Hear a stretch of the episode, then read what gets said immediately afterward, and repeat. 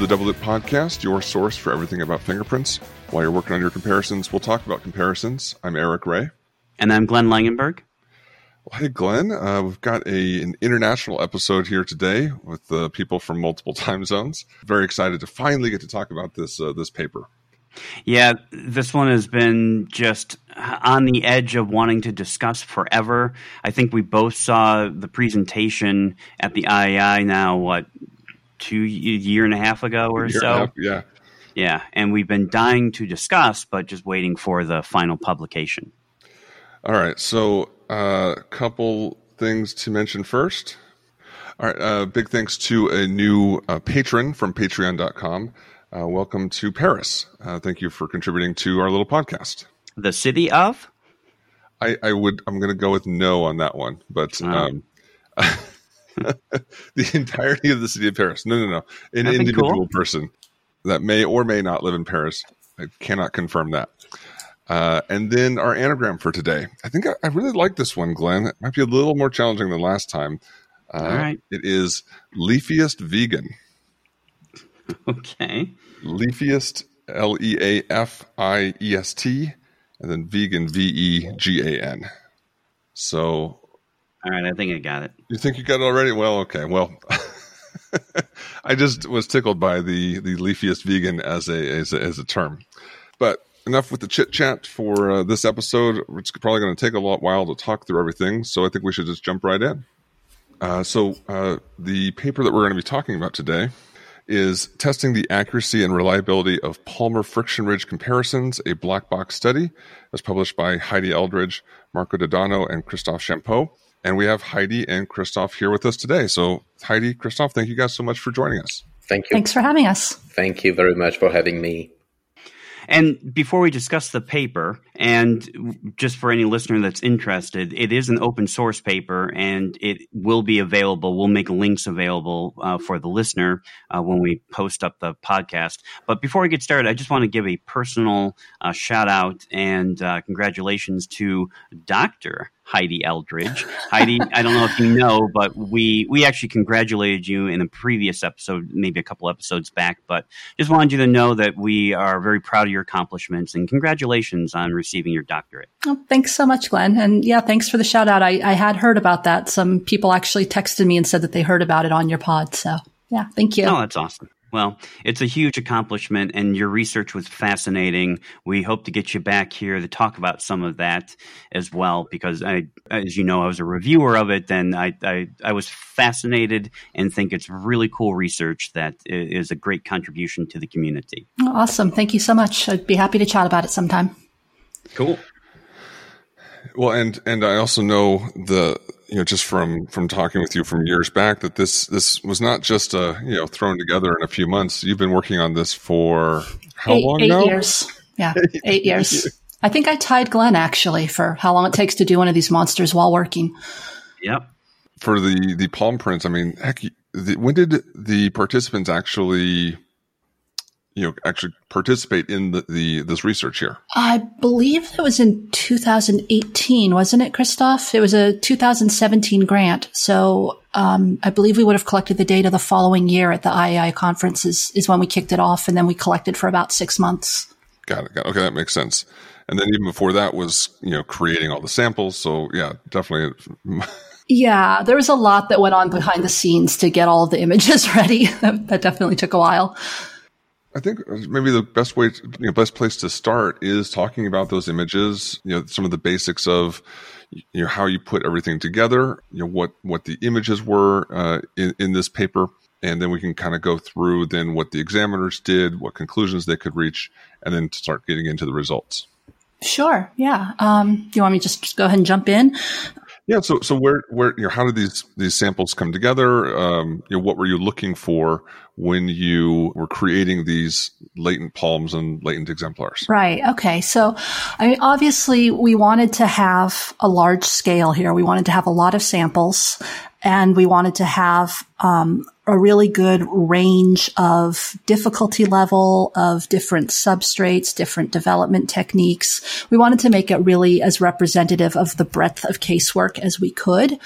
So we ended up um, recruiting some partners from different laboratories, and we had six different laboratories partner with us, and they just went and started making ground truth samples for us. And we really didn't constrain them very much. We told them to sort of be creative, have fun with it, um, you know, use the different kinds of things that that they encounter in casework, but you know, they could sort of even be a little silly with it if they wanted. We had somebody who who submitted um, marks that they had made in barbecue sauce, so they they really took that creativity piece to heart.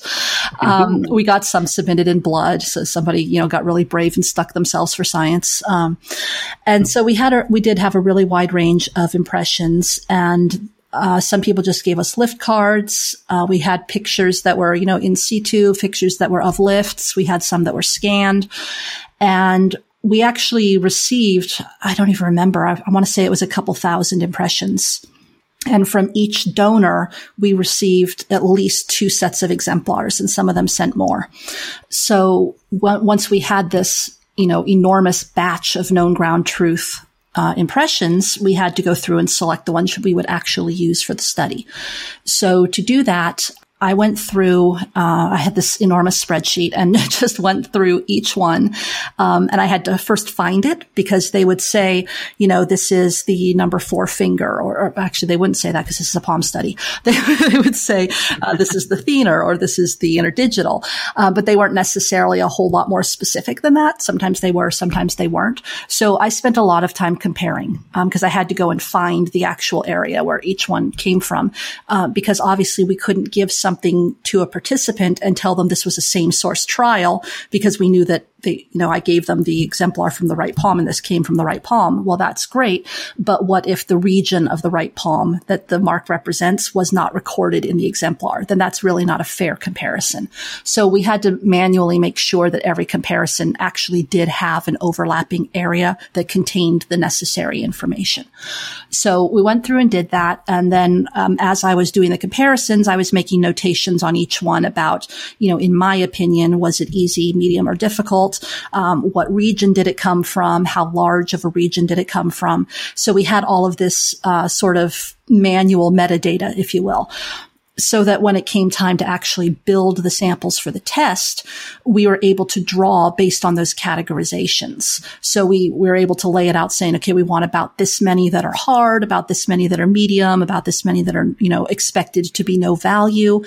Um, and we uh, similarly broke them up by size and region of palm just to make sure that we had a good distribution a, a question here yeah, for you. Of course. When you're when you're talking about difficulty, mm-hmm. are you talking about your perception of the difficulty of the the latent the mark, or the difficulty of the comparison, or both? You know, or the, the search, the ability to find it. The, yeah. Right, the searching component. Yeah, no, that's an excellent question, and it, it came out to be sort of both um, because I was looking at the difficulty of the marks, but we got a lot of pretty good marks, and we got some really bad marks as well. But we had a lot of good marks, um, and we didn't want to be giving only easy comparisons.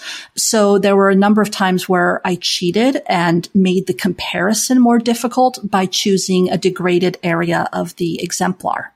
Gotcha. So yeah, so eventually, um, what I had rated was the pairings as being easy, medium, or difficult. Again, that was by my perception, uh, which obviously not everyone would agree with my perception.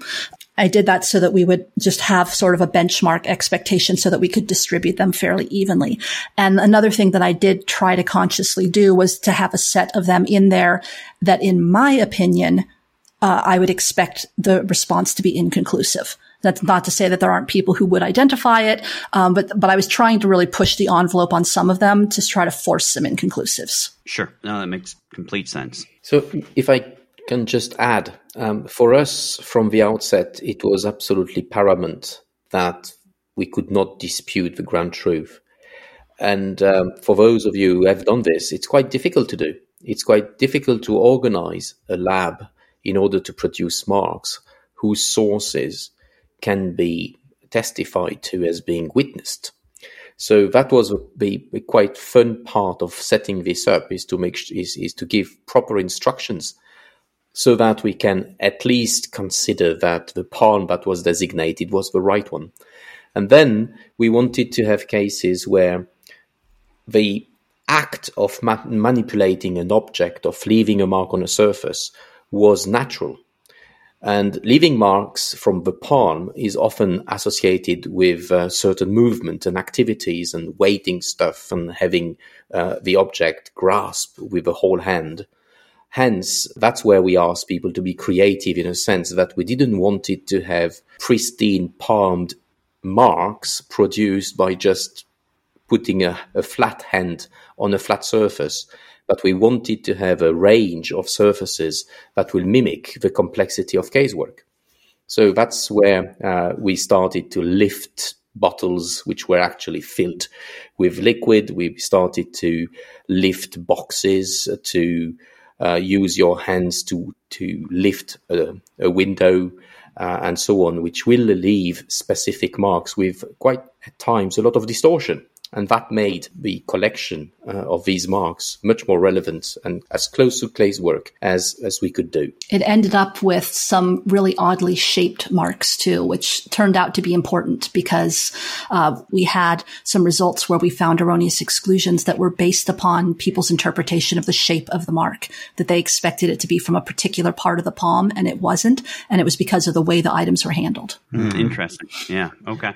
All right, so you've you've you've collected hundreds and hundreds of of latent prints and known prints, and categorized them to get like a you know good sample uh, distribution of different types of comparisons altogether. Right. And from that data set, if I can just interject here, I believe that the total ended up being 526 pairs of palms that were set up. And of that, and this is important for the calculations later, of the 526 pairs that were going to be presented to participants, 400 were from the same source and 126 were from different sources, which basically is a three to one ratio, three to one same source to different source, which that will become a little more relevant when we get the error rate calculations. So why don't we discuss a little bit about now the participants and what software they used, how they interfaced with the study, how you um, recruited them and, and got them to participate. We recruited people sort of over the long term through a bunch of different ways. Um, we did a lot of it through email lists. We did a lot of it through um, advertising at conferences. And we had a little note that we published in the ID news to tell people about it. Um, we asked all of our colleagues to share through word of mouth.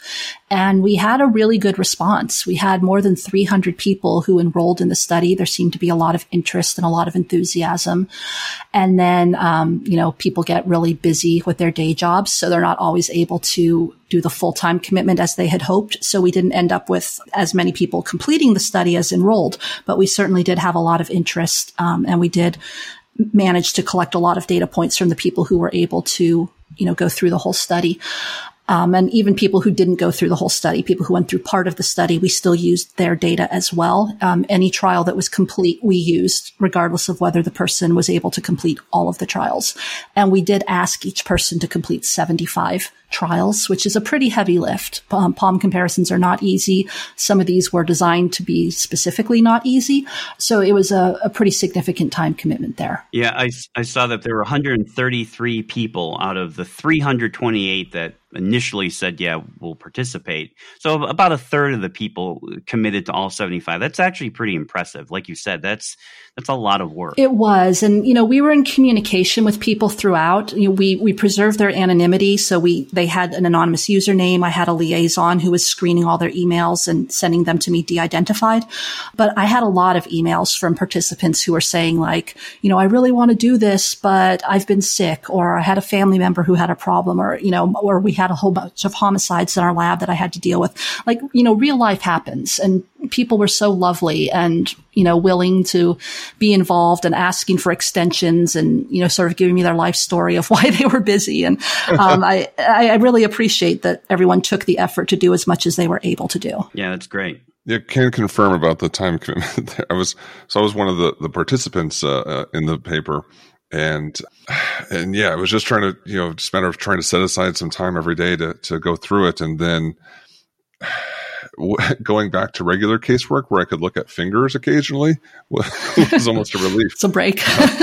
because yeah, you just uh, you know usually in normal casework you don't just only do palms. It was such a a strange mindset to get into where everything was a palm. Were, were there any any interesting information in who participated? You know, anything unexpected or different from the previous like FBI Noblis black box paper? Yeah, I mean we we did have some different demographic trends than they had. I know we had more international participants than they did, and I think we had more ret- retirees than they did. And the certification rate was 44% uh, in this study, where in, you know, the FBI black box one is difficult because FBI participants would have said they were certified, but not necessarily certified through IAI. So I think they were around an 80% mm. certification rate, but you know that's that's hard to interpret uh, and you also had most of your participants were from accredited agencies too right so that, so that was probably one other big difference is just the number of FBI examiners or the percentage of participants that were from the FBI was pretty high in black box, but uh, presumably much lower for this one. I mean, we we don't know what agencies people came from, but presumably it would have been lower. Yeah, we don't know whose agencies the participants are coming from. Uh, we we collected some information about their agencies, for example, whether it was an accredited lab or not but you cannot really trace back to whose agency the person is affiliated to. Sure. I think you guys were asking about um, the interface that participants used, and I was thinking yes. maybe Christophe might want to address that since they did a lot of the customization over at UNIL there. Yes, the interface is uh, that we have used is is something that we have used in numerous studies, uh, including Glenn's PhD uh, to start with, uh, and it is the interface that we call PiAnoS. And PiAnoS has been designed with a sort of versatility to allow st- such studies. So PiAnoS is an open source um, software which uh, allows to carry on comparison, distinguishing analysis from comparison, and doing documentation of, of these observations. Now, for that study, uh, we didn't ask people to document uh, their comparison. They could, if they wish to, they could use the tools to do the documentation, but they were not compelled to do the documentation. But they were compelled, of course, to provide their end conclusion. So that's why it is called a black box study and not a white box study. So we were more interested in the outcome more than the process whereby they reach the outcome. The interface is has been redesigned to some degree to be to allow the Palm study. When I say redesign, is because of the number of users and the number of cases per users. Uh, we had to set up accounts and distribution of cases a bit differently that uh, what we have done when what you do when you use PiAnoS for, for other casework. Uh, but essentially, the platform was exactly the same as far as the tools available to the users.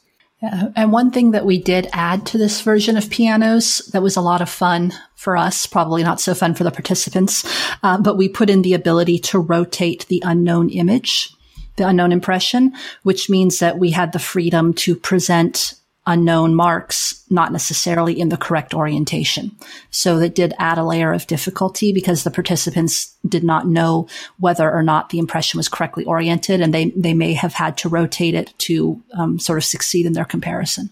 And that's a significant change from the Noblis black box paper where everything was presented, you know, both both images were presented upright. Correct. And it's one of the reasons that our expectation was that our erroneous exclusion rate would be much higher than theirs was because of that additional difficulty. Uh, combined with all of the uncertainty of, of the bigger area to compare against in a palm and uh, you know, just all the other difficulties you know yes. that examiners talk about uh, that they encounter when comparing palms. Exactly. And the fact that they just don't do it as often. So presumably they're not as practiced at it.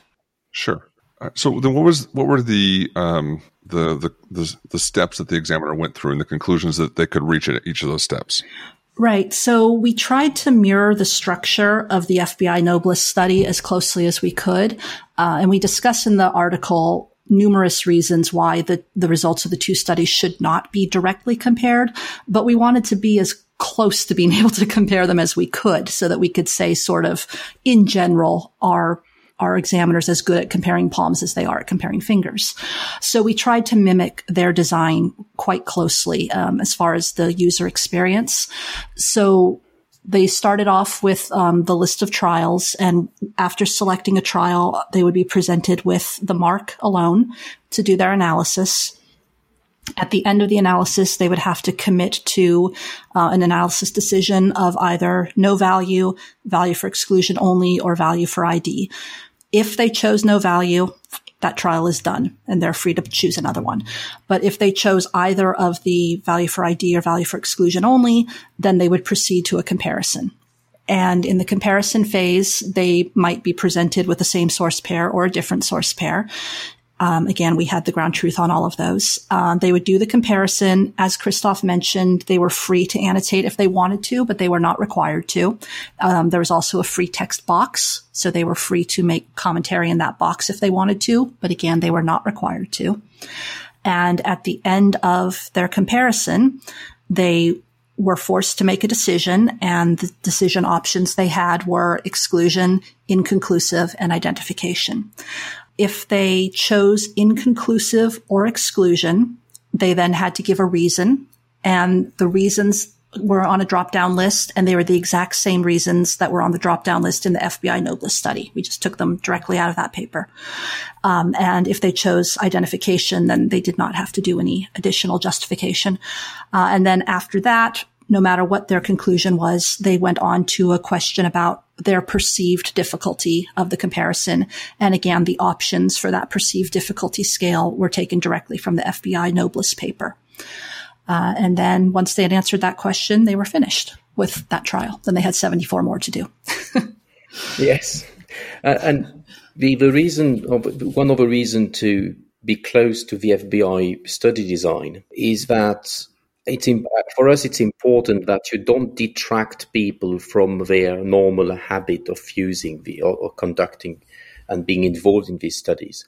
And if you if you completely change the design of your study compared to previous studies probably made on the very similar if not the same similar same population then you you run the risk of having results which are due to the to the strange interface, the change, the choice of words, of concepts which are not familiarized, people are not familiarized with.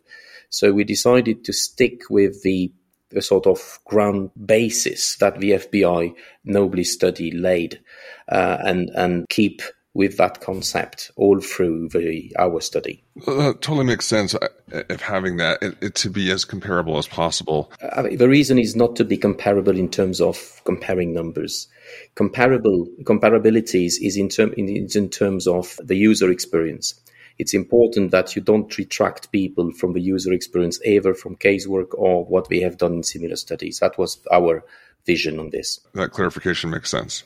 So, separate from keeping that consistent for you know, to meet the examiner's expectations, you know, one of the things that kind of jumps out from the the suitability information here is just you know the relatively low use of the value for exclusion only. And I was wondering, you know, is this a do you think because uh, very few latent prints fit into this category because examiners just aren't used to using it in different labs. You know. Yes, I think I think it is it is due to the fact that um, if we if we follow the the the past SWGFAST documents between this approach one and approach two, I think a lot of laboratories are are using approach one where only value for ident and no value are used, and value for exclusion only is not used by a lot of laboratories. But in addition, my view, and maybe I, am not sure I, we have the data to support that claim, but but it will be nice to discuss it together. Palm, as it was mentioned by Heidi, is not what people do on a daily basis. So uh, almost as a as a safe position, people tend to think in terms of value for ident versus no value, and and don't really practice the value for exclusion only, even less with Palm than we may use to to, to practice it for for fingers uh, tips. So I think that one of the reasons is that you know, Palm comparison is not the, the daily endeavor of all examiners to the same quantity and uh, compared to fingers.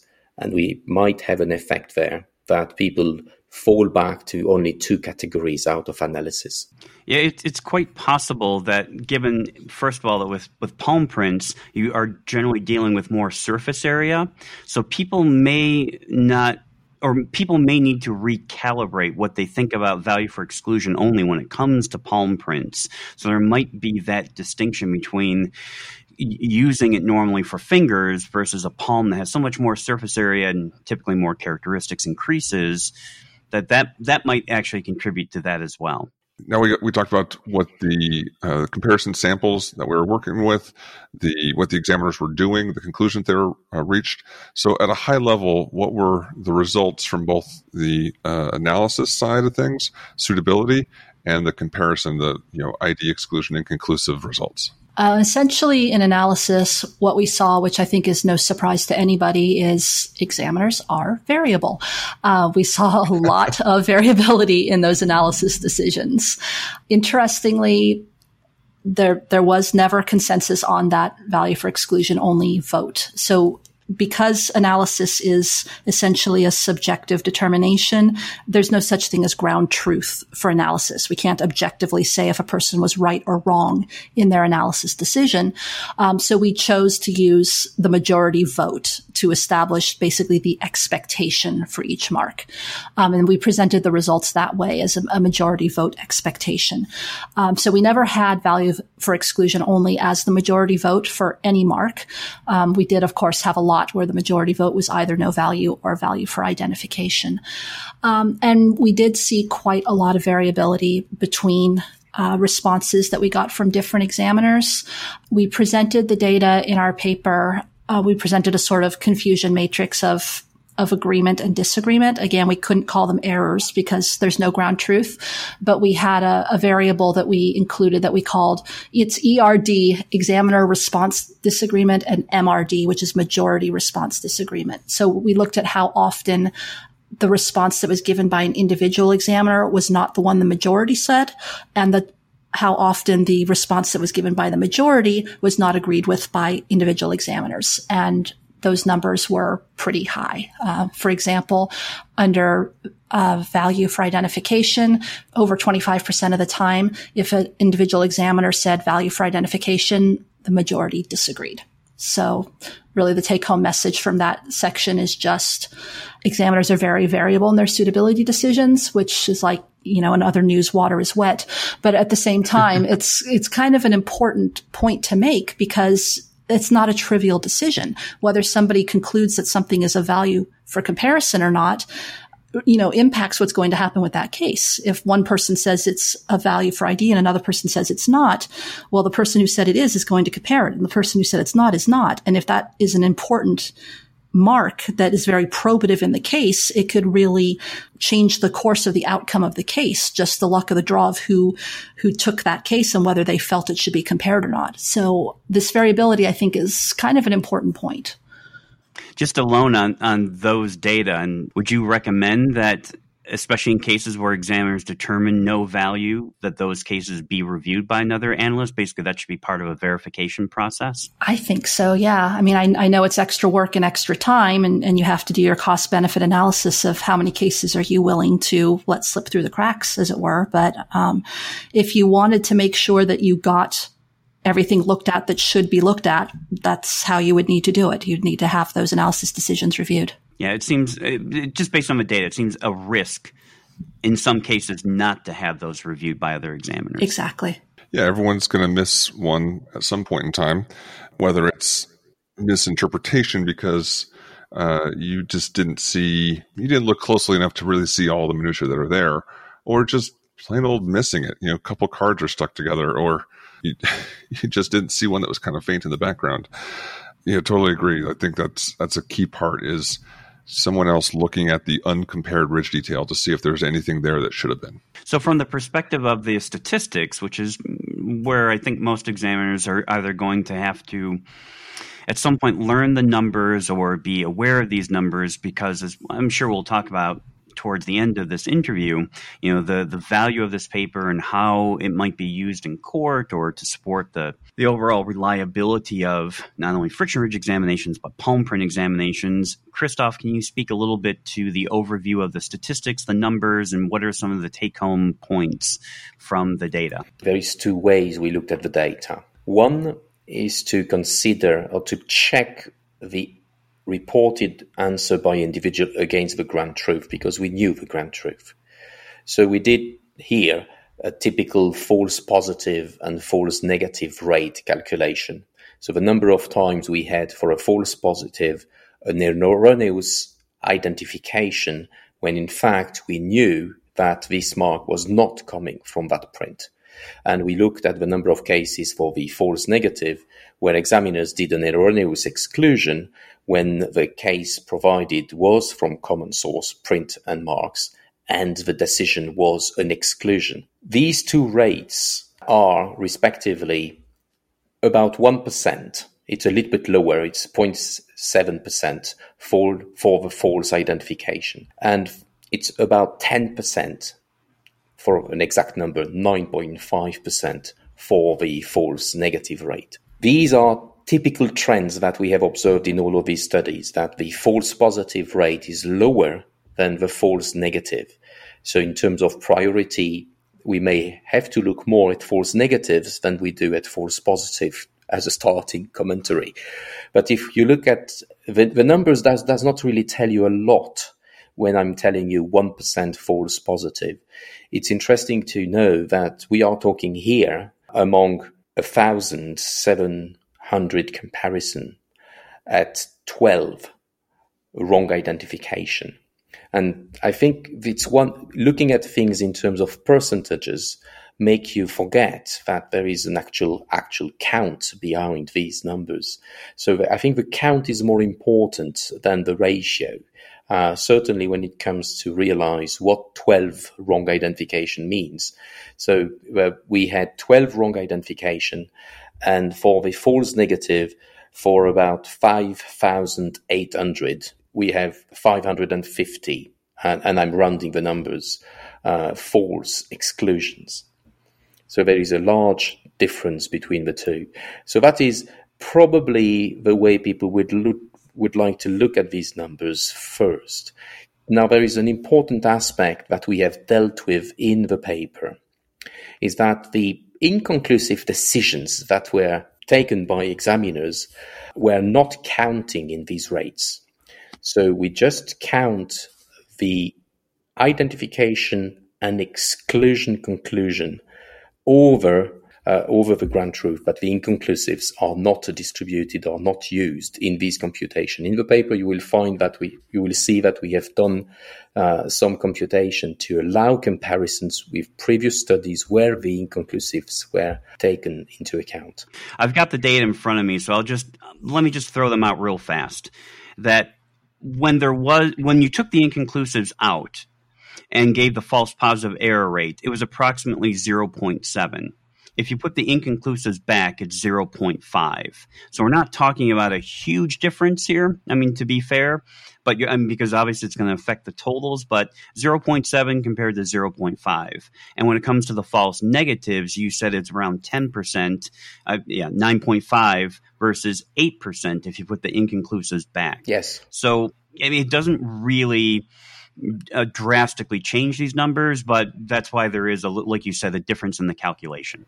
I think in the grand scheme of things, it does not make any difference. Yeah. And one other note there: when the inconclusives were taken out, the VEO, the value for exclusion only decisions, were also put back in. They were left in, yes. Yes. So yeah. there were with these two different numbers, there's two things changed uh, between these two sets. Right, and they're opposite. One one's in and the other's out in each case. Yeah, the, right. the reason was to maintain some sort of comparability with the FBI Noblis study. That's the only reason why we we have um, done the computation uh, with that second scenario. That being said, we believe that the the inconclusives should not be brought in uh, because it does not make any sense. Well, okay, here we go. Now, now, now you just threw down the gauntlet here. Uh, across the face. Before, before we debate that, the second perspective that you can look at these results is to look at the comparison outcome against the majority vote outcome. Right. And that's where the inconclusives comes in.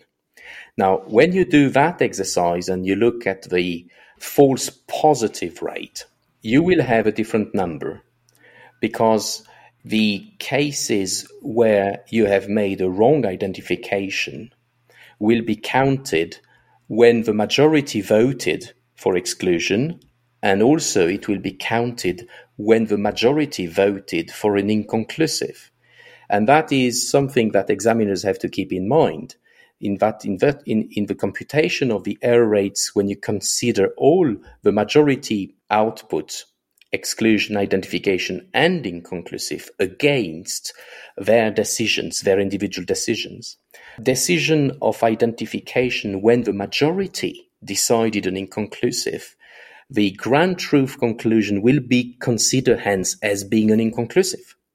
So you change drastically the error rate. In that case, you, you have you have an error rate which is high, which is different when you consider this three by three matrix as opposed to a two by two matrix. Yeah, I'm sure we'll we'll take both of these separately because this is one of the first papers that I think very uh, uniquely shows this perspective about ground truth versus consensus, and and I think that's what makes it such a novel perspective. So we'll definitely want to unpack that. Let's let's go back to just the the data themselves and and, and even though you like you said we don't want to compare them too much apples to apples to the FBI black box finger study but it's still helpful to to consider that in light of that. Can we take a look at uh, the palm data uh, error rates rank up against the, the the black box finger study? Yes but i mean glenn it it shows the same trends. When i say yes. trends it means re- relatively low error rates a bit higher for Palm if you look at the numbers themselves. We are talking about 7%, roughly 7.5, a little bit higher compared to the black box study in terms of false positive. And if I remember well, roughly the same number for the, the false the false exclusion. Now, right. why I'm I, am i am reluctant to engage into a comparison is because it's like comparing apple to oranges. Palm are not fingers. So, and and the populations, uh, there is no guarantee whatsoever that we have the same type of populations which which took the study. So, apart from looking at very broad ranges uh, uh or trends in these data, which mimic roughly palm and, fingers are not very far. I don't see, I think it's dangerous to try to compare to the decimal error rates between the two.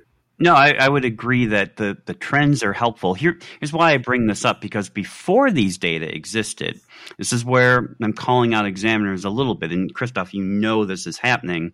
When examiners are put on the spot on the stand and ask for their palm print data before this study, they basically said, well, we don't need separate palm print data. I mean, I'm a fingerprint examiner. That means I look at all friction ridge skin, and it doesn't really matter whether it's palm or finger. It's going to be the same.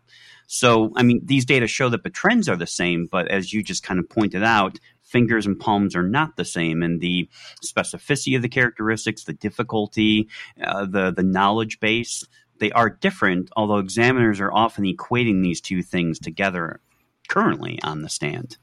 That that's how we got the funding, Glenn. I mean, that's that's yeah. the exact point we made. Is you know people are claiming these are the same, and maybe they are, but no one's actually looked to find out. Yeah. I, I, know a defense attorney by the name of Brendan Max. We've had him on before. Maybe you guys know Brendan. And he and I were doing a, a presentation for lawyers. And I, uh, you know, I was sort of saying, you know, I think the Daubert challenges when it comes to fingerprints are really dead because there's just so much data that are available, and you know, we've done our homework since the NAS report. And he he checked me a little bit, and he was like, "Well, yeah, for fingers." But what about palms? And what about those toe prints you guys are testifying to? Do you have your toe print study? Do you have statistics on how rare the characteristics are in the toe? And I went, Oh yeah, good point. Uh, maybe maybe those maybe those areas are a little ripe for for challenge. Yeah, so we are definitely trying to to close a gap there for what it's worth. Again, it's it's not an apples to apples comparison, but at least now we have some data that we can sort of chunk into the palms bin. Yeah, it, it gives a baseline for the, the, the state of affair. Uh, it, it, gives like a like a, a photography of a group, but that has to be taken as a, as a still photography. It does not tell the whole story. I think if, if we really want to compare palm with fingers and, and, and understand the differences, there is no other way than to do to do fundamental research about minutia distribution and how it behave on palm, how it compare to fingers, and to do actual measurement uh, through measure, measuring palms, respectively, fingers or toes or uh, phalanges. Uh, that will be much more efficient to realize the differences that exist between these um, section of, of friction-ridge patterns uh, than testing experts like monkeys using black box studies. I think they, there is a, there is a there is a I don't I don't think we will go very very far and very long by considering examiners as as monkeys who do tests and we just check whether they got the right answer or not because they don't go, they don't get the right answer every time, and these error rates are substantial. Um, so substantial in a sense that if you put them in relationship to the number of comparison that are done on a yearly basis, I think no one will suggest that there is as many wrong association proposed worldwide in this area. So there is a limit in what you can do by testing experts and potentially if we really want to see the difference between palm and fingers, we should go at a different route. Yeah, okay.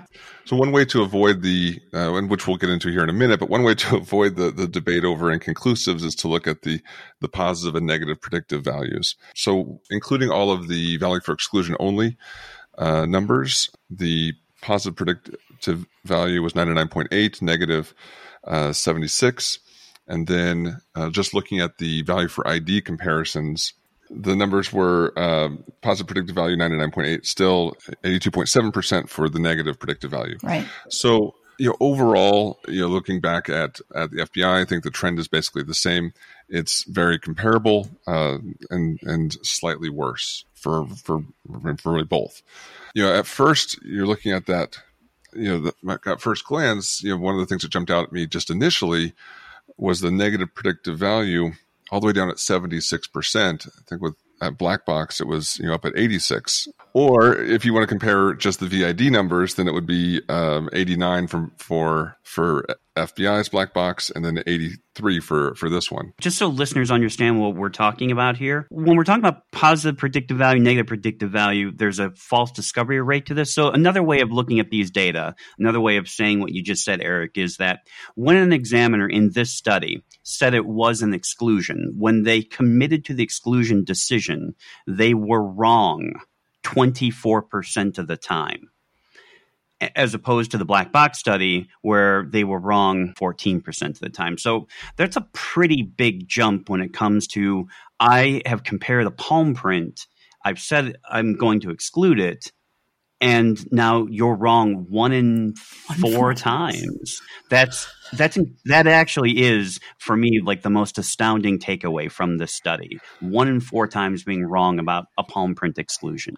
Well, so a couple things on that, and, and the first is the reason I'm saying um, comparing the 24 and 14 is because those are the comparable numbers between the two, or yeah. you have to switch over to. So, first off, is the the prevalence of mated um, samples in this study uh, is a little higher than in the FBI black box one. It's um, close, um, but it's it's, it's off close. by a little bit, yeah. But yeah, and that's going to that's going to have the effect of raising up these uh, predictive value numbers or raising up the negative predictive value number. I think they did a 70 30 split, didn't they? And ours was 75 25. They did 60 40. Yeah, not, not crazy far apart, but that's going to have an effect. You have more opportunities to make a false negative. Right. Uh, but then the rest of it was is probably what we've kind of already explained. Just the difficulty of, of, of excluding palms when you've just got so much to look through, and uh, and then also adding in the uncertainty about the orientation. Mm-hmm. You know, so combining all three of these things together, I think adds up and it makes the, it just makes the numbers make sense. But Eric, there is another thing that I think we have to account for is that, and, and we notice that in, in numerous studies, the concept of exclusion, what is an exclusion, is not very clear in a lot of examiners' mind. Yes. So a lot of examiners tend to take exclusion as meaning inconclusive from time to time.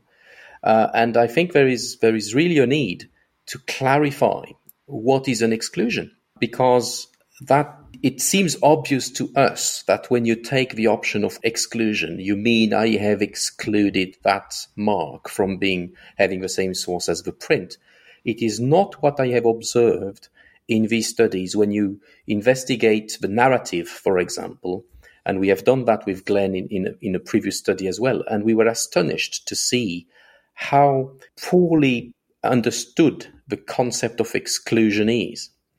And there is a re- there is a reason for this. Is pe- people are accounted or taken accounted for identification decisions, but there is less uh, of that for exclusion decisions. So I think there is a tradition of being of of using exclusion in a very lighter way than uh, the term identification is used. Heck, examiners work in identification units, you know, not not exclusion units. Uh, the, the focus is on identification throughout the entirety of training and and then in in work as well. Yeah, and, and to put a finer point on that, uh, Christophe, like you were alluding to, what we've observed over the years that often exclusion in the mind of examiners, unless they have very specific exclusion training, like the kind that Eric has done over the years, is that if they search something and don't find correspondence, they don't find it, well, then that's an exclusion. And that's what we're, you are definitively saying that should not be the definition of exclusion. Just you didn't find something, but you need to be able to effectively prove with your criteria and a clear definition of exclusion, you need to be able to meet those criteria. And that, that's for me what's like the most important take home message from the study. Much more than whether it's 80%, 70%, or 50%, is that yeah. there is a clear lack of definition of the criteria which are sufficient for an exclusion. Well, and you know, before the the FBI black box paper, there really was no you know formalized training on exclusion, and now you know I, have taught a class for years now. Glenn's taught uh, on the topic as well. However, you know, thinking back into the classes I've taught for the past I don't know five or six years, I never really put any palm examples in those. just with the the limitations of working on the papers that we were working on, it was all focused on fingers still. Uh, Glenn, I'm, I'm curious for the palm training class that you've done over the years. Were there any many palm samples for user for examiners to play with? In the searching exercises, I have a complete packet of palms. Okay. So in the comparison exercises, I made sure to include, yes, a number of palms, but they're not the one to one exclusion decision cases. Uh, but completely agree that there's that this is a need in the field to define exclusion and to have it mean more than I looked and didn't find it. That it is. It should be an affirmative statement, not a default. Exactly. Exactly. yeah. Oh, great. A great way of saying that. All right. So, Heidi, we talked a little bit about this off air, and that one of the things that you had said that you wish you had done was capture whether or not uh, there were anchor points or not uh, that the examiner was using in the process and uh, it's in the paper a little bit, but you got to dig for it and you got to parse it together. Can you talk a little bit about that? And let's look at the let's look at the error rate when the anchor point was present versus the error rate when the anchor point was not present. Sure. Yeah. So this was one of those things that sort of you know hindsight is twenty twenty. It didn't necessarily occur to us up front that this was going to be important information, but once we saw all of the erroneous exclusions coming in, I started getting curious, you know, about what was causing them. and of course, I shouldn't be curious because it's a black box study and it's a white box question. Um, but I, I just wanted to know why are people making all of these erroneous exclusions, especially when I looked at some of the pairs and some of them I was like, wow, that looks pretty easy, but people are missing it or, you know, or that one looks hard, but people are getting it. Um, and so I just started thinking about these policies that we know some of the laboratories have. And I, I know Eric's is one of them that sort of specify criteria for reaching an exclusion. And one of those criteria being that you have to have some sort of reasonable anchor so that you know where you are. So that again, like we were just discussing, you're not just saying I didn't find it, but you're saying I know that I was looking in the right place and I didn't find it, which is a much stronger statement. And so I just went back through again, we didn't capture information from the participants about whether they saw an anchor of any kind. But I just went back through manually through all of our images that were in same source trials and I sort of took a tally of which ones I could find an anchor in. And, and I defined for myself what I considered an anchor. We put that in the paper. Uh, we said we would, we would count an anchor as a core, a delta, a primary crease large enough to tell which one it is, a thumb bracelet, a recurve, or a vestige. And so I just, you know, basically something that is a landmark that tells you where you're living. And so I went through and, and sort of put a tick in the box if I could see one of those things and not if I didn't. And then uh, once I had identified the marks that had these anchors versus the marks that did not have these anchors, um, just went through and did a count of how many erroneous exclusions fell on each one. So that that's where the, and this this all was summarized into one small paragraph in the paper, as as Glenn mentioned. So you have to kind of dig for it. Um, but it did turn out that we had 356 of our erroneous exclusions, and recall that there were 552 of them total. So 356 of them occurred uh, in cases where there was not a reliable anchor present. Uh, the other ones obviously occurred when there was a reliable anchor present. So from that, we could make some conclusions about um, how helpful it would be to have policies similar to the one at Eric that, that Eric uses or used. The way that breaks down Heidi is 64% of the erroneous exclusions did not have an anchor point, and 36 of the erroneous exclusions did have an anchor point based on your mm-hmm. assessment. Mm-hmm. So effectively, twice as likely. And, it, and if you run the um, the false negative discovery rates, you'll find it's 17% when there was no anchor, present and 9% when there was. So I, I think what I really take home from that, and I was a late comer to the game of you must have an anchor point to exclude, because I don't like the must in there, because I've seen examples of hypothenars that have, you know, 50, 60, 70 minutia, mm-hmm. but no anchor point per se. Yeah. And I don't like the idea that one can't exclude on that sort of impression. But I think the fair, safe statement is if you make an exclusion without an anchor point, you are much more likely to make an erroneous exclusion. The risk of error is higher without an anchor point. It won't go to zero if you, you know, have an anchor point policy, but it's certainly a much higher risk without the anchor point. Fair? I think so. Yeah, you, you can drastically reduce your risk of erroneous exclusions with such a policy. I think is a fair statement. Yeah, I, I like that. I like I like that summary, and that I guess resonates with me. That fits and leaves open the door that one could exclude without an anchor point, but understanding that there's a higher risk of it. And maybe that is a good case where you make sure you've got a verifier, a blind verifier, or some sort of enhanced verification procedure. Well, heck, Glenn, if, if, if all it takes to get you on board the train is to to you know allow exclusions for high quality hypothenars, well, we'll we'll throw those in too. Uh, okay. and the data. It took the data right. for the convention. and the data. Okay. No, I'm, I'm going to go ahead and take credit for this one. Christophe and I changed his mind. you did actually. This was the tipping point for me. This study was definitely the tipping point. Well, then, then, then I'll be I'll be the behind the scenes person that laid the groundwork uh, for, for no, the, you did. the tipping no, point to occur.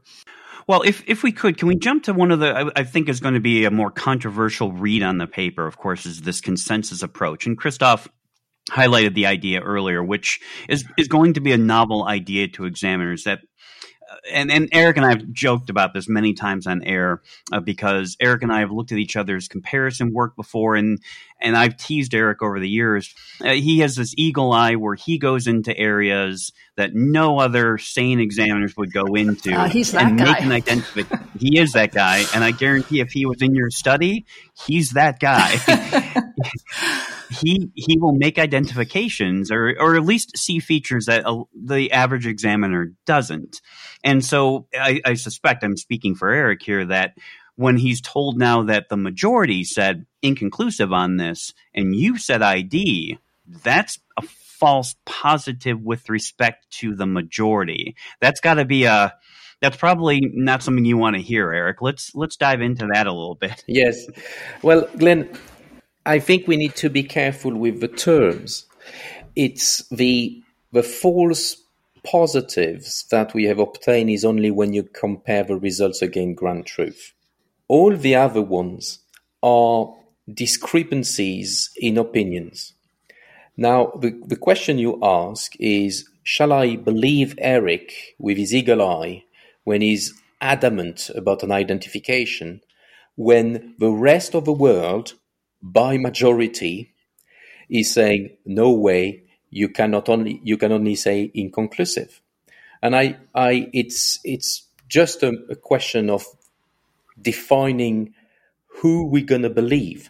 So the option that we have suggested is that the majority will win because there is no there is no grand truth apart from the grand truth we know but there is no agreed decision that should be taken in any of these cases the only way to define the agreed decision is to go back to some sort of a vote so we took the option to take the majority vote as being the declared expected answer. It's like in the proficiency testing, you cannot use the grand truth as being what the answer that should be given by examiner.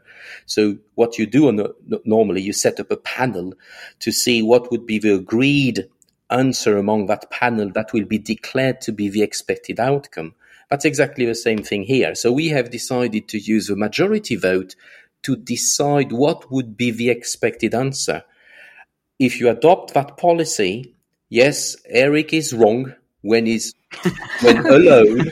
to be fair, it only ha- it only happened twice from the samples that I that I compared in this study. He's claiming an ident when the majority of the examiners said you need to be more careful with this comparison. And I can understand why the eagle eye that Eric is is a bit shocked by this. Unless we can suggest a way to redefine what would be the expected conclusion. And on what basis we decide that in a different way, then we can recompute things and maybe Eric will be right. But as, as, as soon as you accept that the majority will rule the expected decisions, then in then there is uh, Eric will be wrong in that case, even though, and that's the troubling element, even though that is right when it comes to the grand truth. So it's all these cases, and Glenn, you lived them as much as I did, where you have an examiner who is pushing the envelope, and he may well be right. There is not the basis for it, and he will be the only one in the lab who is doing this and I'm not sure it is good practice to consider that eagle eye is always right. Well, then there's the reverse of that too, where the eagle eye might be pushing for ID, the majority says exclusion, but the majority is wrong. You guys go into detail about that as well. We we do, and and we also go um, a little bit into the third case that could occur, which is that the majority is now saying ID, and you have a few people who are saying inconclusive. And so it's it's the other end of the spectrum for sensitivity, right. where the, the majority say, yeah, there's enough here. And you've got a few guys who are just a little risk averse, who are saying, you know, I just don't want to call it. So is that person wrong? Should we be forcing that person to make an ID they're not comfortable with? You know, hey buddy, everybody else will make it. Why won't you? So it's it's um, challenging on both ends of the spectrum. I think when you're when you're the outlier. Yes, and and I think you know really challenging here in a black box study where which which only kind of can go so far into mimicking casework, right? Where when there is no conflict resolution procedure, mm-hmm. right? right. It's, everyone's just doing their own thing in separate bins, and and I think you know you mentioned this again in the paper. You know, usually in a laboratory, there's different situations here. You might disagree because you each saw the same things and then just have a a different threshold. Yes. Right, which is kind of the situation that we're talking about with an eagle eye versus uh, you know other people. Regular people. Normal eye. but uh, the other situation is, you know, someone who just saw it and didn't see it, right? Mm-hmm. Who just never thought to look at the left hand, right? And as soon as you even, you don't have to like point it out or have or share someone else's uh, markup, right? Where there might be an introduction of bias there, but just even just say, look at the left hand, or or even just look again or just look again, or um, you know, no, no, turn the the latent ninety degrees. Well, then there it is. Yeah, I mean, I'll go ahead and share. I've had erroneous exclusions in casework, and there's one that I vividly remember that my verifier brought to me. I don't know, a week or two later, and said you missed one, and I took it from her, and I looked at it for about a second and a half, and said, "Yep, I sure did." And I have no idea how I missed it. It was plain as the nose on my face, and I just I- didn't see it the first time. I've made that same error and just and you know looked at it and was like, well, there it is. Yeah. there's the delta and there's all the minutia that match up. What did I? What, yeah. what was I missing? Yeah. So, if I may add, one one thing that we take home from these studies, by the transparency the numbers gives in terms of risks, it is a plea for thinking about quality control measures and adapting yeah. these measures to the case. As, as we said before, you have an exclusion with anchor points, you have less risk for an error if you have it uh, compared to an exclusion without. Hence, you put more weight on the quality measure control on the second category compared to the first. But that, that's what I think we should take home from these exercises is that it, it highlight through numbers that errors occurs and it can be a driver to put quality measures in place, uh, which uh, which will ultimately reduce to some degree these errors. In the study, when we compare majority, we discuss this majority vote um, as being considered to be the, the, the, right answer. We, we didn't had a majority vote of identification on a non uh, non-true source case, but we had discrepancies uh, on majority vote for exclusion on true source cases. In one, two, three, four, in five cases, the majority of examiners voted for an exclusion when the truth, the grand truth state of affair was it was coming from the same source. So it shows that quality measures should be increased on the exclusion side in order to avoid this much more than on the identification side. Yeah, I, I, couldn't agree more. In fact, the paragraph in that area of the paper you were discussing was probably the only part of the paper which, let me say again, I, I, I love this paper and I think it's such a great contribution. But that one paragraph was the only one that made me go, hmm, because, it, like you said, in those cases, of the five cases where the majority said exclusion and the minority said it was an identification because they found it. I suspect they'll be very similar to Heidi's cases, that if there had been a verification step or some sort of conflict resolution, they would have brought that to the initial examiner, and the examiner would have seen instantly, oh, I made the false negative, here it is there. I doubt they would have maintained their exclusion decision throughout a conflict process and, and the other person uh, effectively accused of a false positive. The paper alludes to that. How do you sort it out? Could the one who's breaking from the majority have made a false positive? I suspect in those missed cases, though, you won't have that sort of conflict. Thoughts? Well, um, yes.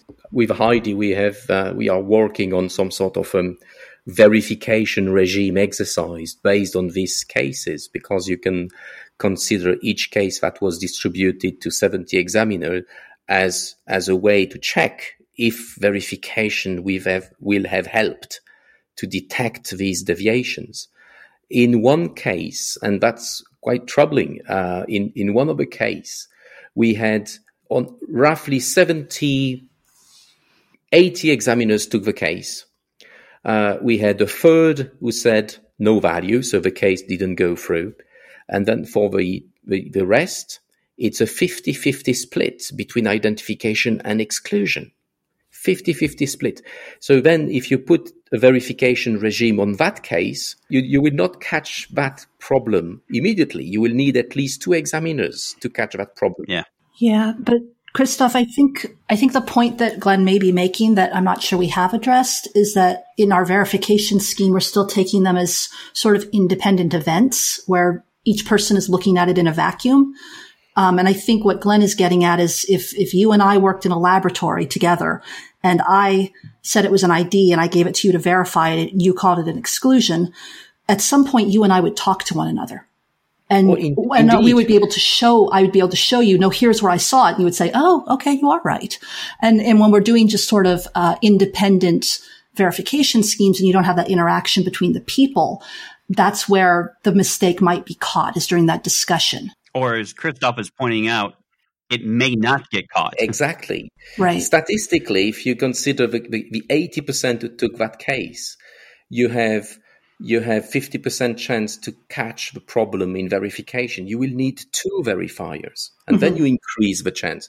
But again, I think that's one of, of the take home message we can take from these is it allow to test veri- verification regime and mm-hmm. maybe show that in some cases we will not be able to catch the error just using one verifier but I can already already say that probably for exclusion, if you want to really minimize the rate of false exclusions, you you may need more than one checker. Or use K-SAFIS. Or use K. absolutely. Yeah, product nice placement. Uh, and, and that's and that is where we, we should open the discussion because technology yeah. Yes. is something which could which, which could address a lot of the issues that we observe here. Exactly.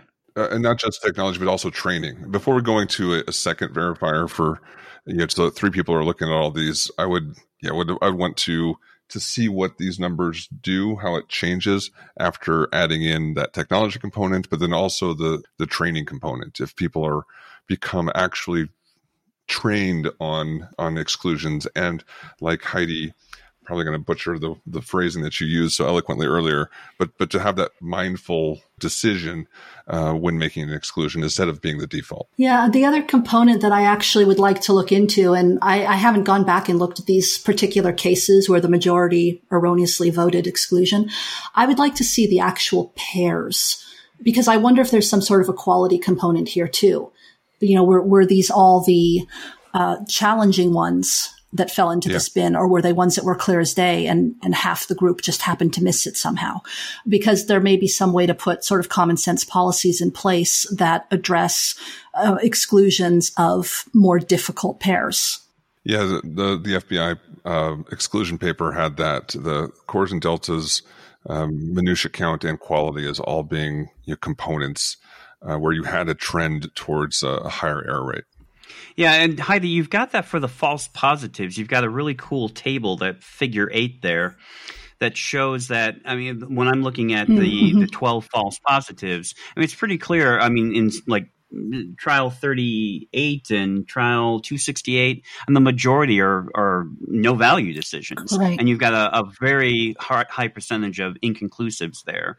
I mean even without looking at some sort of quality metric i mean it's pretty clear that a number of these are probably lower quality but i would love to have seen a quality metric like you just said or, or some other kind of metric uh, that separates out the the errors from the non-errors. Yeah yeah that would be interesting to see we couldn't do everything. we did so much analysis no, no, on this you... darn thing. but it's a great idea. we computed false positive rate and false negative rate for every examiner. So, of course, if you if you take the majority rule that we decided, it means that even examiner who have a high false positive rate, and we have a few, or a high false negative rate, and we have a few, are are declared to be as valid examiners as the others. One way to, to, to move away from this would could be to to select as the agreed ground truth answer only from examiner who showed a, uh, a low false positive and false negative rate. So you you reduce your population to a set of examiners you give higher trust through their mm. performance over time uh, and that may, I, I, don't know the answer. It may change a little bit the, the, the, the, results and, and it may, it may lead to maybe one of your case being back in the right condition. So, did, did you after doing that? Did you see any um, any interesting? No, no, I haven't done it. I, I was. Oh, you haven't done it yet. Okay. Yeah. But Well, in, then in the there- I'm interested. in the Shiny app, you have a, you have a graph that shows all examiners with dots on false positive rate on one axis and false negative rate on the other axis. And you could see the examiners who made two wrong identification. You can see the examiners who did one wrong identifications. And you can see the people who have made no mistakes as far as wrong identification, but the, they may have done quite a lot of ex- wrong exclusions. So if you select only the examiners who would be below 5% in false positive and below 20% as uh, false negative, for example, then you may have a different group to, to, to elect the right to tell what is the grand truth. Yeah, that's interesting because you could also throw in a, a, a measurement of you know uh, how conclusive examiners were. So if they said inconclusive just a whole bunch, well then you know maybe exclude them too from this essentially this super panel of who gets to decide what the majority vote answer is. Indeed. Yeah, that's, that sounds very interesting. Yeah, we did a little bit of that, I think, in the erroneous exclusion section of the paper. I'm trying to remember now, but we we calculated the rates, sort of including everybody, and then only including the people who made a certain number of determinative decisions on exclusion, because there were a lot of people who went inconclusive so often. Yeah, Tom Busey is doing some of this research eh, right now, this taboo trade off he's talking about, where he's trying to define what an efficient examiner is. Because just as you pointed out, too many inconclusives is also not helpful to the process. That there's some healthy balance, but of course it's based on, you know, um, what is an ideal false negative rate? You know, how many errors can one accept? Uh, and still be considered a you know a, an accurate or efficient examiner? It's it's an interesting question, and I know that Tom's very interested in all that right now. Yeah, it's good stuff. Well, uh, as we sort of wrap things up here, I'm kind of curious if you could summarize some of the take home messages of the paper. What were just some of the what's the take home? What's the summary that you like to leave for examiners? Essentially, the main take homes are that errors do occur, as we expected they would. Um, they are not really far out of line with what we've already heard about fingerprint error rates. They're they're not shockingly high in either category, um, but they are significantly higher for the false negatives. So that's really where our concern and focus lie. And how do we define exclusions? How do we uh, institute policies or bring about training that will help to reduce this to the extent possible? And I don't think we're ever going to get rid of it. Um, as we discussed earlier, things like policies that more closely define criteria for making an exclusion can definitely reduce those false exclusions, but they're not going to eliminate them. So I think we need to just be looking at the false exclusions and what we can reasonably do operationally to improve what we're doing. You know, we're always striving to improve, um, but I don't think that we're in a bad place. I think we're in a place where it's warranted to exercise caution, particularly around exclusion decisions. Yeah, I'm I'm a big fan of data driven policy changes. I don't mind the policy changes, but I, I, want it to be data driven. And for an agency that comes back to me and says, you know, we just don't have the resources to do verifications of exclusions, I think it seems pretty clear from your data that if an agency wanted to begin to verify exclusions, that they should at least start with palm print exclusions. I mean, that would just be a, a, a simple Yeah. a simple thing to do. When you have a palm print exclusion, do do verifications there or you know lack of focal points anchor points that's another area where an exclu- uh, a verification could be introduced if an agency is resistant to it Yes. Yes. If they wanted the most bang for their buck, I think those are the, the places where we're the most concerned. yeah or again use technology which Yes. I, I to me i truly believe that the technology component is what will reduce this error rate significantly because I think in many of these cases where you've got the erroneous exclusion, not only will the AFIS system find enough corresponding minutia, but will then orient it in the correct position and highlight the correspondence, which is effectively what the verifier is going to do if they find it. They're, they're going to help alert that examiner, hey, take a look at this area. Yeah, we could tell that that was the problem many of the times from from comments that examiners made that you know they they looked at it then they instantly excluded it based on a presumption of it being on the other hand or of it being upside down. Well, and that's basically using technology as the verifier, right? Yeah. That's mm-hmm. still verifying. It's just a different a different new technology version of, do, of that. And uh, Christophe, I know you wanted to talk a little bit about some of the links and apps that are available, and we, we will make them available uh, when we post this episode up on our website. So you mentioned the Shiny app, and I know you guys had something else you wanted to share with listeners. Could you talk to that a little bit? Yes. So the, there is two Shiny app that you can access.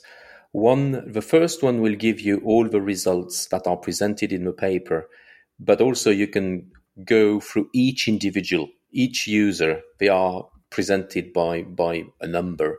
Uh, so Eric, you probably know who you are if you if you check your results under your user number, um, and it we, we felt it's important that every every user can access their own individual data. Thank you for that. I mean that, yes. that is one of my frustrations with these studies is you invest all this time and energy in these studies and then get zero feedback on your performance. I thank you so much for doing that. So you can you can see where you are and you can compare yourself. So when you are on your username or user number, you can compare yourself with a group. So you see where you are in terms of false positive rate and false negative rate compared to all the other individual users.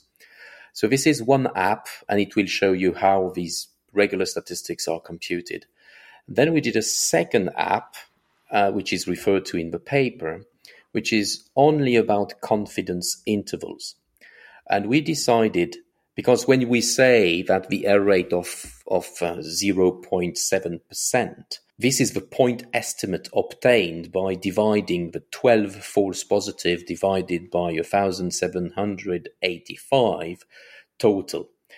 Of course, statistically speaking, there is, a, there is some uncertainty around this. And there is a lot of debate, especially in the PCAST report, about the what is the appropriate way of presenting these results. And PCAST took the option of computing or recomputing the 95% upper bound of the confidence interval. So we decided that we wanted to give a Shiny application that will compute these upper bounds under any of the outcome of a study. And also there is a long debate in the literature as to whether or not you should compute these confidence intervals using frequentist methods or using Bayesian methods. So, in order to cut short on lengthy statistical discussion as to which method is best, in the little app you can compute the confidence interval using all the methods that has been pro- proposed in, in the mainstream literature, both from a frequentist perspective and from a Bayesian perspective at the end of the day, it will show you that it does not make a difference in most situations. So it is a moot debate to argue for one versus the other, because if you compute roughly, even though the, def- the statistical definition of these terms are different, the, the numbers you get out of these computation are similar. We decided to have a separate application because for us, the real meat are in the results. And the statistical exercise is something which is to close a debate or to help with a, a discussion in the community as to which best method should be used for computing confidence interval. But we don't think that this is critical for the discussion on rate. And that leads me to we have produced a small primer which is directed to courts, member of the judiciary, and fingerprint experts, uh, and, and, that is available on a on a Zenodo link, which uh, I have given and will be uh, made available to uh, the listener. We tried to give in a short document the key message about error rates because one of our um, frustration, at least on my part, is that we tend to focus on the numbers and as I said at the outset, it's one component of a discussion, And it's certainly something important for a judge to, when it comes to assess the robustness of a discipline in his courtroom. But when it comes to the individual testifying, it's it's something which uh, should be accounted for, but only partially because there is other element that comes into play. The error rates that we discussed are rates that are reflecting an average professional population and will not apply individually. So we felt important to explain the areas of use of these numbers, when it is relevant to use these numbers, and they are relevant probably, as we discussed before, for admissibility hearings, but they are not relevant when it comes to discuss individuals. Uh, and I think this is very important because otherwise there is a confusion between performance of an expert doing his activity and the performance of a profession or an activity at, uh, in, in, in a large group. And making that distinction is very important to, to us. Hence the production of uh, Primer Comic, which you will see little question and answers session in court, and a little document that you can distribute to any lawyers who, or judges or member of the judiciary who may have have questioned about error rates. I was hoping that you would eventually throw in the word comic because when when you said primer, I, I was like, I, I, I didn't quite connect what that would be. but opening up the page, yeah, it's a little comic strip of you know lady testifying in court. It's a jury and lawyers and judge, and they talk about fingerprints and error rates, and this is this is great. A primer is a it's a term that I borrowed from from. Uh, from the UK. It's very popular in the UK to prepare primer documents for judges. So it, it tells them, it tell them, give me everything about DNA in five pages, if possible. And, and, and this is to educate uh, the court about new technology, new concepts. And, and we felt that when it comes to these error rate numbers, it's important to try to educate in a non-specialist document what it means and how it should be used. I, I just just got a big smile on my face when when I'm when I just imagine handing handing the judge or the attorneys this you know comic book uh, version of uh, of this explanation. But there is an additional one if you click on the second link, which which oh, okay. is, which is a which is a, a two three page doc or five page document. But again, I I don't mean to make fun because it's great. It is it is a great explanation of of how a discussion on uh, error, the possibility of error, and error rates from uh, from studies, you know, uh, should should happen in a courtroom setting. Yeah, that's a really nice value added tool for the community. Thank you for sharing that, both of you. Thank you. Welcome. I was going to jump in and ask you if you thought in the debate about PCAST and error rates, do you agree the lower bound should be included? Is that in the primer? Uh, we in the primer, if I'm if I'm not mistaken, we have given both. I, my my opinion on this is that who cares? okay. on, a, on, an, on an examiner basis, if you compute your error rate, in fact, Eric, if you take your user number and you go to the app, you can compute your own error rate. Now, I can predict that you will have quite a high false positive rate, even though you have made no false identification. The reason is that you have done a number of comparison in these tests on your name, on your user number, but at the end of the day, it's not a huge number. So if you make zero mistake over 50 comparisons, the upper bound is still pretty high, statistically speaking. Does it mean, and I'm just taking one case, it, 5%, does it mean that you will have a 5% error rate for you? No. So I think my one of my fear we transform a discussion about the credibility and quality of an expert witness in a statistical discussion whether he has done 52 comparison and made no errors and what does it mean statistically speaking? It's irrelevant. Now of course eric if you had made 10 wrong identification i think i would have a question to ask. But, but i don't need I, I just need the a raw number. I don't even need the ratio, the frequency, the positive predictive, your positive predictive value, and the confidence interval on it. It's it's ridiculous. It's useless. I just need to know how many comparisons have you done, how many mistakes, and what what have you learned from this.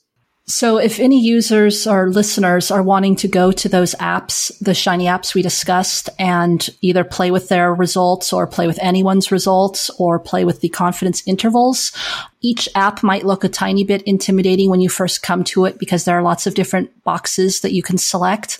On both apps on the left side, there is a button that says something like quick tour help. If you click on that, there are a series of little pop-up boxes that will come up for different portions of the screen and they actually give you a tour of what each area does and instructions on how to use it. So if you find that you're having trouble or encountering errors, you might want to take that little tour just to find out where you should be clicking in each section to get what you're looking for.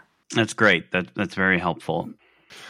All right. Well, uh, Heidi, Christophe, thank you both for joining us here uh, this week. Yeah, thank you so much. Thank you. And uh, hopefully, we'll have time here very soon to talk about uh, the other paper that came out uh, from the same uh, set of research. Yeah, and, and, and I do want to congratulate you guys both on a fantastic project that is really a huge contribution to the field.